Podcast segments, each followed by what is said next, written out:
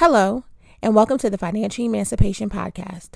I'm your host, Malik Branch, and this is a podcast discussing the ways in which you can walk towards your financial emancipation, getting free from the burden of your finances. Welcome back, and happy Labor Day. I hope you enjoyed your holiday weekend. And if you go by the calendar of school, summer is over, right? But technically, summer goes until September 23rd, so we have a couple more weeks. But for all intents and purposes, summer is over and we're into our fall kind of preparation for 2020. And so that can be daunting for a lot of us. You know, it's like summer comes and goes so fast. I mean, if we listen to these episodes, I remember doing an episode probably back in May, which was like, oh, let's get prepared for summer. And summer it's just gone. And summer in New York ends abruptly, right? It's like it was 90 degrees 2 weeks ago. And then you wake up today and it's a cool breeze and it's like about 68 degrees. So it ends very abruptly. But here we are. If you are in anywhere down on the southern coast, you know, hopefully you're not dealing too bad with the ramifications of the hurricane that's been out there. And for those of us who have family or friends or people we know and love in the Bahamas, prayers up for them. I mean, there's been a lot of destruction. That hurricane has sat over the Bahamas at a category almost 5 at this point, and that's just destructive. So, you know, prayers up for the lives of those people there, and hopefully they will survive and get through this and be ready to rebuild. And there are many organizations out there that are looking for donations. So if you're looking to contribute to the Bahamas and to help them through this process, there are many organizations out there that are kind of already getting ready and geared up for that. The Bahamas has been spared of really bad hurricane effects. I mean, there's some parts that were still hit by the last hurricane that came through, but they had been spared for a while of these major kind of like true category 5 systems that can be so destructive. And so it's my hope that they'll be able to rebuild pretty quickly, and that the loss of life is minimized in this process. Also, we're headed towards we're finished with Labor Day and all of the celebrations of Labor Day, and many people are back to work today. But then we're heading towards back to school, which I believe in New York City, back to school, public school starts for tomorrow. You know, I begrudge when school goes back in because I commute to work and I drive, and the commute. And I guess from what I remember when I didn't drive, the commute changes tremendously regardless. It's like all of a sudden parents are back, kids are back. There's more people on the train, more people on the bus, more people on the road, everything. And it changes my commute that right now could be 45 minutes to work and makes it like an hour and a half. So it changes my vibe, because I like to do what I like to do in the morning and move at whatever pace. But once it gets to school's back in session, I have like a limited period of time that I have to get out the door in order to make it to work. So and sitting in traffic and all that stuff. So I'm kind of woosah and taking in the last couple of today being the last day that I could possibly have a decent commute, both going in and coming home. So, but shout outs to all the kids going back, all the kids and parents going back to school, and wishing you guys a good school year for both the parents and the kids. I know this can be stressful for both participants, both the parents and the kids. And so we want to welcome you guys back for that. I want to touch on a couple of issues today. So it'll be a little bit of a few kind of issues. I think we'll call this like a September kind of catch up, back to school, back to work, back to life kind of episode. So I wanted to start off by kind of recapping something for you that I've talked about a lot in the past, but I wanted to recap it at the top of the podcast before I forgot, which is I've done maybe 3 episodes about brand loyalty. If you're new to listening to the podcast, or if you're just starting to catch up, I'm a big traveler. I like to travel. It's the thing that I choose to do with my discretionary income, because traveling, I have a very demanding job. It's very intense. And there are times when, and I'm also an introvert, so there are times when I need to like recharge, and, you know, I can't always do that the same at home. It doesn't always feel like I can do that. But when I travel, I feel like I can get away, experience different things, and kind of recharge my own battery and come back being able to kind of still participate in my life. So traveling is really important to me. I am a big brand loyalty person because for 2 reasons, honestly. One is because I have a personality. I like to know what to expect. And so it would be very hard for me if I had to travel on multiple airlines every time, because traveling on a different airline is like a different process, and you got to know what it is for each process, each person. And I don't like that. And then even with hotels and things, you know, again, I stay at the same type of hotels. If I go certain places, if I go there, I have a hotel that I will stay in. And if I go to a place I've never been, I will stick to a brand of hotels that I've stayed at. So I'm a Hilton and Marriott type person. I stay at those hotels. And so I fly exclusively on Delta. I rent cars exclusively on Enterprise. And so part of this that I know people have always given me feedback is like, there are times when you pay more. So particularly in airline travel, right? There are times Delta can be more expensive than other flights. So there are times when I bought a ticket for someplace and I've paid, let's say, $300 for it. And someone's like, oh, I paid $250 on Southwest. And it's not to shame Southwest, but I hate flying. I flew Southwest twice in my life, both times going, I think, to Chicago for Thanksgiving. And I hate Southwest. I can't stand it. Anyway, so for me, the $50, the value of the $50 of not having to have a layover, not having to deal with having to, you know, make sure the carry on and of the bags and all that stuff. And you have to pay for this and pay for that. I can't be bothered with that. It just can't. It ruins travel for me when you have to go through all of that. And so I stick to Delta. I mean, I have flown Delta out of the country. Like I flew Delta when I went to Italy. I flew Delta when I went to Ghana. Like I tried my hardest to fly Delta whenever possible. I have a good experience with Delta. I have a good status with Delta. And more recently, I became a silver medallion status at Delta. And that gives me the opportunity to board early, and I can check my bags for free. But also it gives me the opportunity to be upgraded on a flight if there's an upgrade available. So on all my flights, I have an upgrade request. So I can either be upgraded to comfort, which just gives you a little more legroom, or upgraded to first class. And for the most part, when you travel like that, you know, especially if you go in places that are very popular, there are other people who have higher status than me who will get upgraded before me. And they show you a list and they tell you where you are on the list and if you're going to get upgraded. But I flew to the month of August. I flew Delta twice. I flew Delta to Las Vegas. And on both flights there and back, I was upgraded to Delta Comfort, which was great because Vegas is a long flight. More recently, at the end of August, I flew to Miami. And on both flights, I was upgraded to first class. And so it just was a reminder, and I wanted to kind of share that the brand loyalty can be important. It can increase your flying experience or your travel experience. And you don't have to, you know, always spend a lot of money to get it. You can just consistently spend your money when you do spend it with the same brand, and you'll find that you will see there's some benefits to that. Again, you know, flying with Delta consistently, again, every time I fly, I basically fly with Delta. So that's that's very consistent. And then if you look at when I arrived in Miami, I was a repeat. I stayed at the same hotel. I stayed at the Shore Club. I stayed at the same hotel. Basically every time I go to Miami, I probably go to Miami once a year. So as soon as I got there, they're like, okay, we know who you are. So when I got to my room, there was a bottle of champagne waiting for me. You know, that's a nice thing to get when you're traveling. I also was able to travel to, when I traveled to Las Vegas, in the same hotel I stay at, Caesars, for the most part, when I go there, I was able to get my room before check-in time. And I was also able to check out later. So there's just small things that get you some benefits to brand loyalty. So I just wanted to bring that up and just share with you guys an experience that I had. And also understanding that the brand you choose to be loyal to does not have to be a brand that's expensive. It's just that if you're a person who consistently flies on Southwest or any other, but join those memberships, join those, like, you know, when they tell you, oh, you can join and get points, do it, because it is helpful. And then some people will tell me, you know, Malik, I don't travel enough for all of this. But if any time you travel, for the most part, these things don't expire. So if you're going to travel, and even if you're traveling twice a year, once a year, it's beneficial for you to increase your travel experience and to know what to expect when you're traveling. And the same thing, I rent basically with Enterprise. And so somehow I didn't even realize it, but I was in a higher level status with Enterprise because of how much I rent with them, which is not nearly as often as I fly or stay in hotels.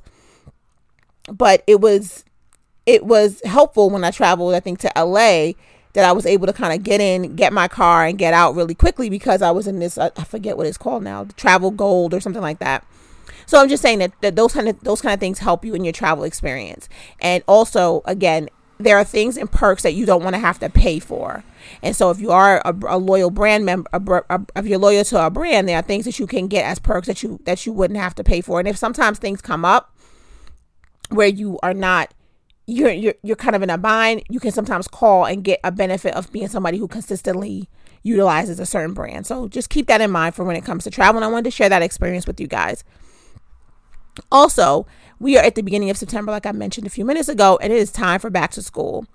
And so I wanted to give you guys a couple of stats on how back to school affects you financially. And so when we think about back to school, we're talking about two separate things, particularly for kids K to 12.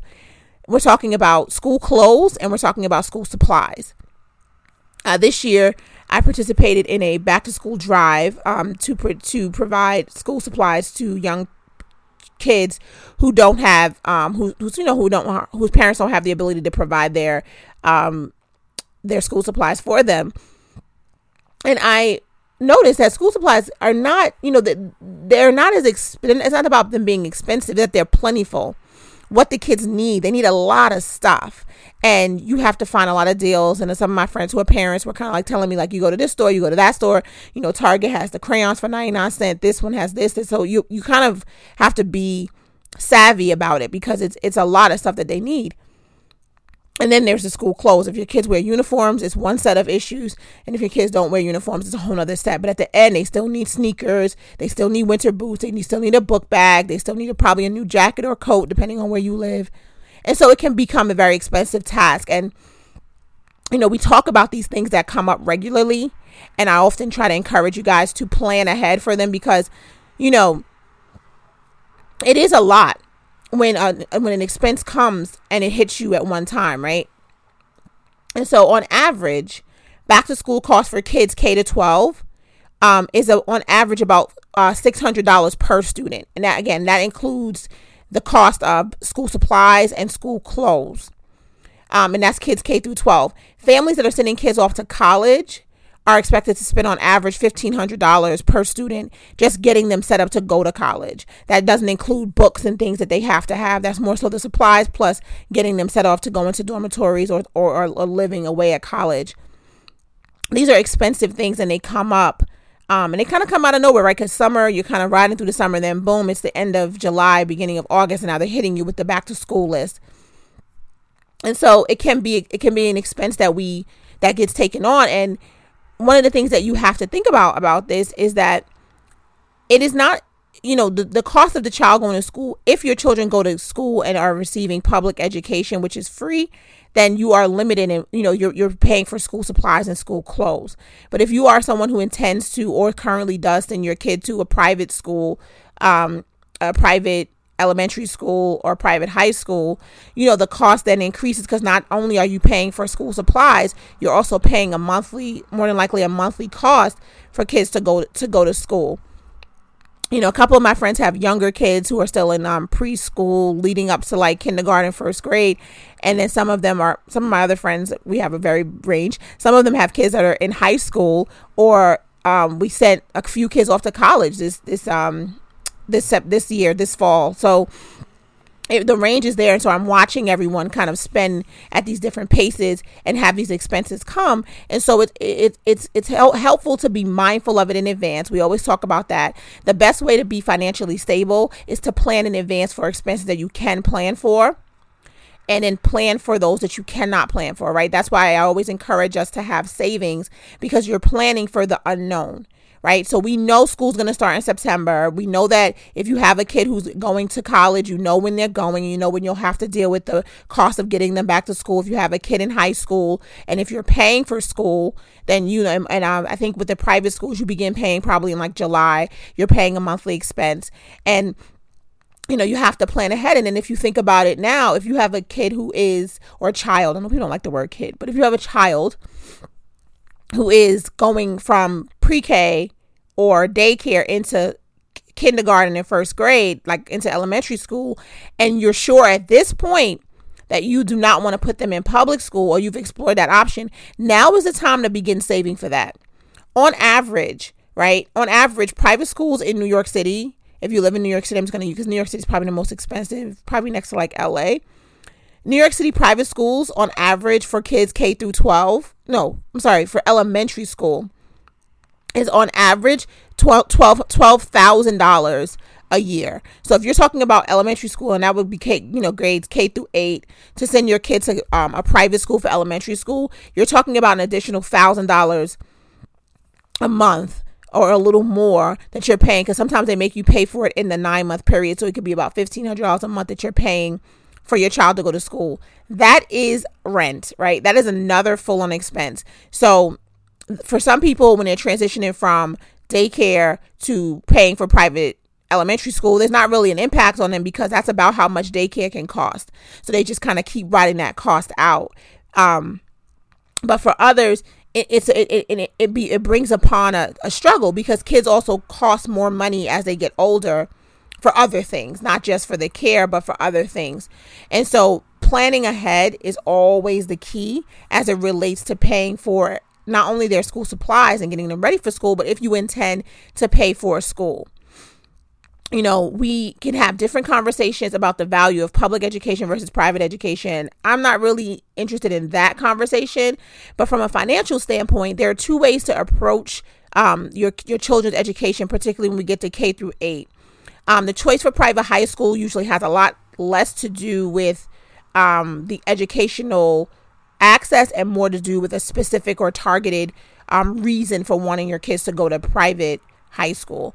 Studies have shown that kids learn what they need to learn in order to be good students between grades K through third grade. And if your child is struggling in school through third grade, that is where the studies show that you kind of lose or gain their interest or demonstrate their interest in school through the third grade. So a lot of people feel that putting children in a very structured and maybe sometimes private educational setting through those years has more value in making sure they have a solid foundation for their education, etc. And that could be true for each individual. But there again, there's two ways to approach this. And one of the ways to approach it can be that you want to either decide in advance when your children are young, you know, when they're born to when they're 3 and 4 years old, that you're going to just pay for school, and that's what you're going to do. And that is that's a fine way to decide. There's no judgment there. The idea is just that you have to have the money to do it.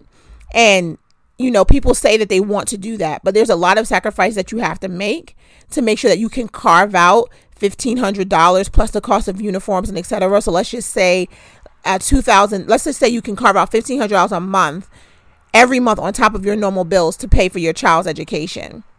That is a lot of money for most people. And so that requires some planning and some thinking ahead if that's what you want to do. And so that's one way to approach it, is just to decide that's what you're going to do and maybe save up the money or make sure you keep your expenses down so you can afford it. Another way is that from the time when your child is young, and firstborn to when they're going to be 4 years old, heading into pre-K into school, is to decide where you're going to live. And some people are willing to pay a little bit more for where they live in order to access public school.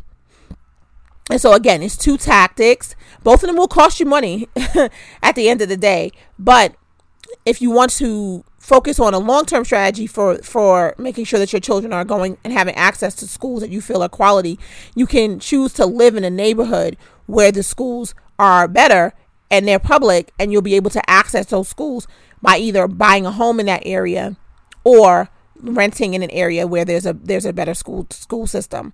But you have to make those, again, those are the kind of plans that you have to make early, because those are the kind of things that impact you, that kind of run up on you very quickly. Your child is born, you're thinking, oh, they're small, they're young. And then when you with the flick of a switch, they're 4 and it's time for school. And if you haven't already planned and carved out an additional $1,500 a month, it's very challenging to do that.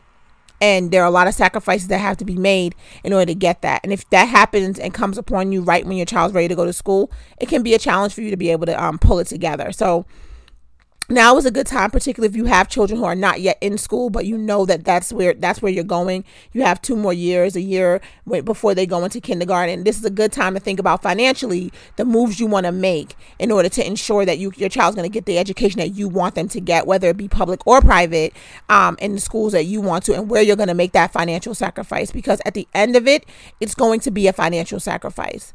If you fast forward to going to high school, private high schools, a private high school, on average, a private high school being even more expensive, private high schools can cost about $25,000 a year. And again, that's kind of a high number. That's not really Catholic schools. That's more so when you get into those private day schools that are almost like boarding schools. But even still, a private high school could cost the same amount as about an elementary school. So maybe you can spend about $15,000 a year on it. That's still in a heavy amount of money coming out your pocket at a time when kids need more expensive school clothes, more expensive, extracurricular activities. And you're trying to be ready and prepare for them to go to college, for which you're going to then have to spend more money. Now, there's an idea or a thought process that spending all this money early is supposed to prevent you from spending money later. So there are people who have the mindset that if I spend money on private school from K through 12, the idea is I'm not going to have to spend that money on college because I've given my child this what is perceived to be this high level of education. And therefore, by the time it's time to go to college, they should have their pick of the colleges they want to go to, as well as scholarships and money, access to money to cover it. And that can be true. And that is really the goal. If that's what you're going to do, you would want it so that you're not then forced to pay for college. But I know a few people have sent kids off to college, and some of those kids have gone to private school, and every one of them has had to put money up. So it can be that, but it can also not be that, And so at the end, you don't want to have spent all this money for your kids to go to these private schools to turn around and have to either send them to an expensive college that you have to pay for, or have their choice of college be a lower college than they wanted to go to because you can't afford to send them to the school that they would want to, because you've kind of depleted everything sending them to all these private schools all these years. So, it's not really for me a debate about the value or virtue of public versus private. I went to public schools my whole life as far as K through 12.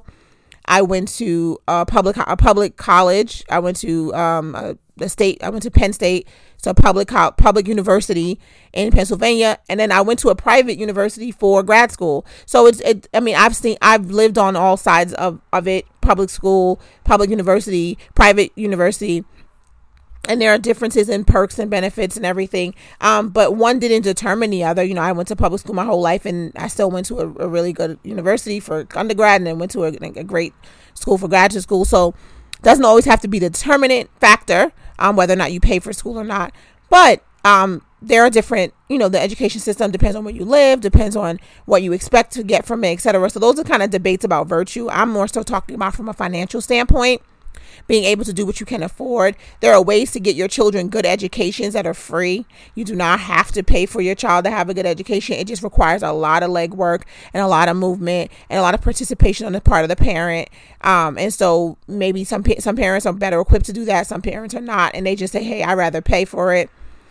There's different factors here. But like anything else, you can't pay for what you can't afford.